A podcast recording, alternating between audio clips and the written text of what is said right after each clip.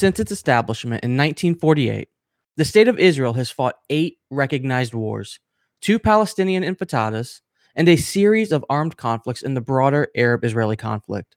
Let's talk about it today on the Amplify Israel podcast.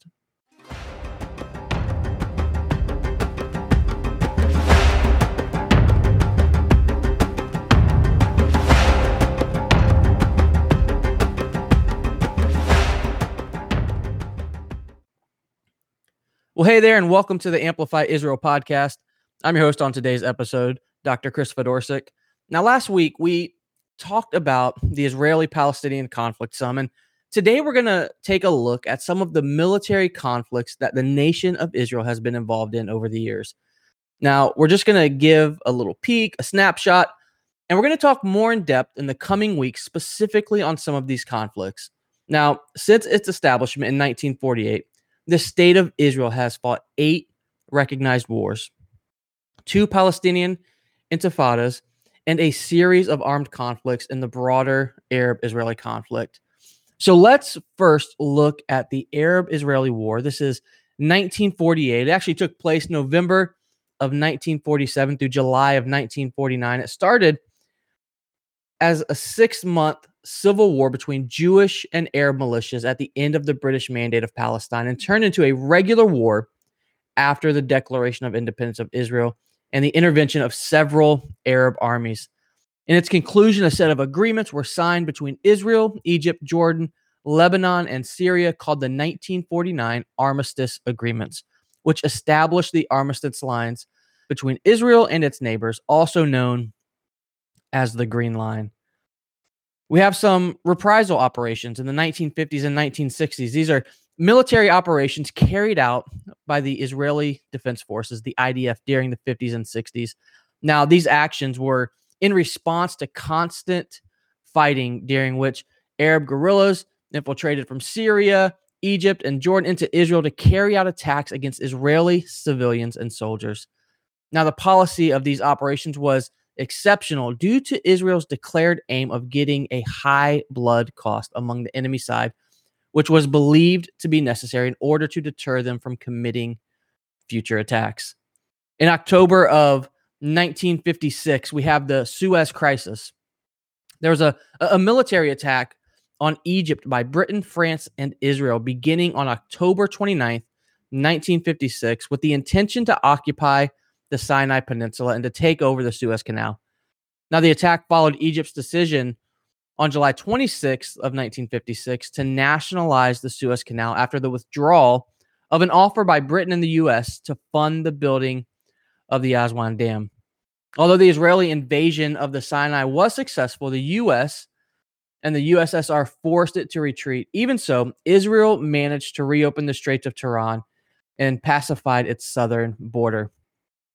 In June of 1967, you had the Six-Day War. This was fought between Israel and Arab neighbors, Egypt, Jordan, and Syria. The nations of Iraq, Saudi Arabia, Kuwait, Algeria, and others also contributed troops and arms to the Arab forces. Now, following the war, the territory held by Israel expanded significantly. This is what's called the Purple Line. The West Bank, including East Jerusalem from Jordan, the Golan Heights from Syria, Sinai, and Gaza from Egypt. 1967 to 1970 saw the War of Attrition. This was a limited war fought between the Israeli military and forces of the Egyptian Republic, the USSR, Jordan, Syria, and the Palestine Liberation Organization, otherwise known as the PLO. This was from 1967 to 1970. And it was initiated by the Egyptians as a way of recapturing the Sinai from the Israelis, who had been in control since the mid-1967 Six-Day War. Now, the hostilities ended with a ceasefire signed between the countries in 1970, with frontiers remaining in the same place as when the war began. October of 1973, you have the Yom Kippur War. This was fought from October 6th to October 26th. And this was brought on by a coalition of Arab states led by Egypt and Syria against Israel as a way of recapturing part of the territories which they lost to the Israelis back in the Six-Day War.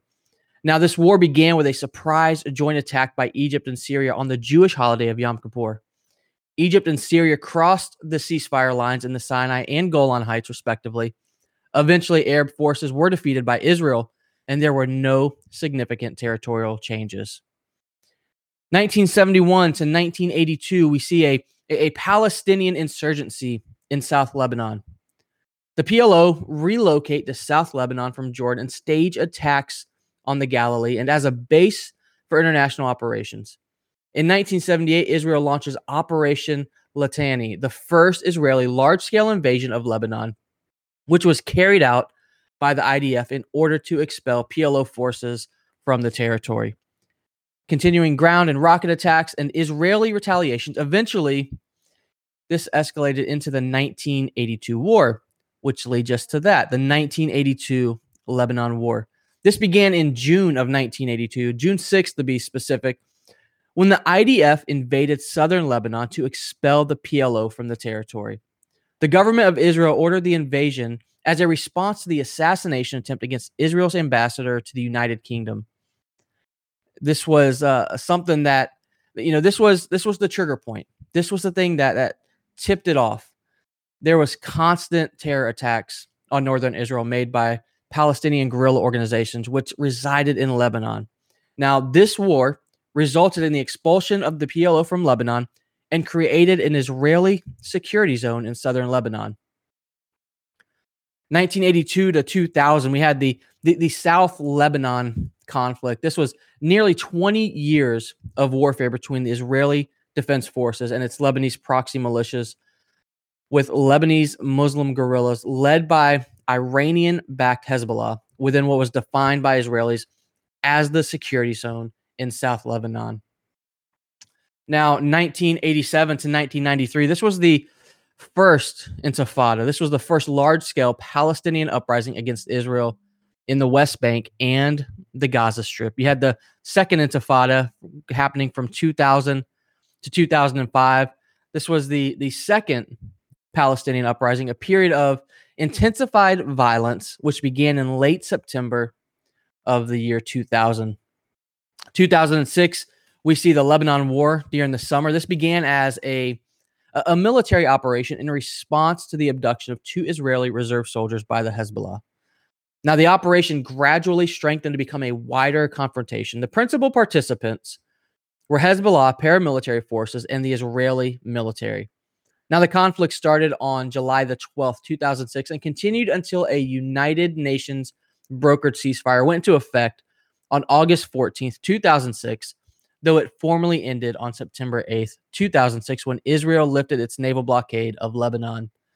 This war resulted in the pacification of southern Lebanon and in the weakness of the Hezbollah, which suffered serious casualties but managed to survive the Israeli onslaught. December 2008, we see the beginning of the Gaza War. This happened December 2008 through January of 2009. This three-week armed conflict between Israel and Hamas during the winter of these years. It was an escalation of the ongoing Israeli-Palestinian conflict. Now, Israel responded to ongoing rocket fire from the Gaza Strip with military force in an action titled Operation Cast Lead. Now, Israel opened the attack with a surprise airstrike on December 27th, 2008, and their stated aim was to stop such rocket fire from the import of arms into Gaza. The Israeli forces attacked military and civilian targets, police stations, government buildings in the opening assault, and Israel declared an end to the conflict on January the 18th and completed its withdrawal on January 21st, 2009.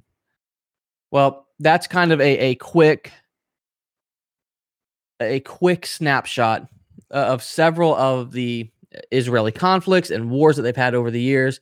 I know it's kind of like drinking water from a fire hose, but this week is just an introduction week. This is just kind of saying, hey, these are some of the things that we're going to talk about a little bit more in depth in the coming week. Some of these wars, some of these conflicts, and we're going to take a deeper look at the history of what's been happening militarily with the conflicts in Israel. Well, guys, that's all for today's episode. We hope that you join us next week as we dive a little bit deeper into some of these conflicts, be sure to give us a like, a share, and rate if you're enjoying what we're doing here on the podcast.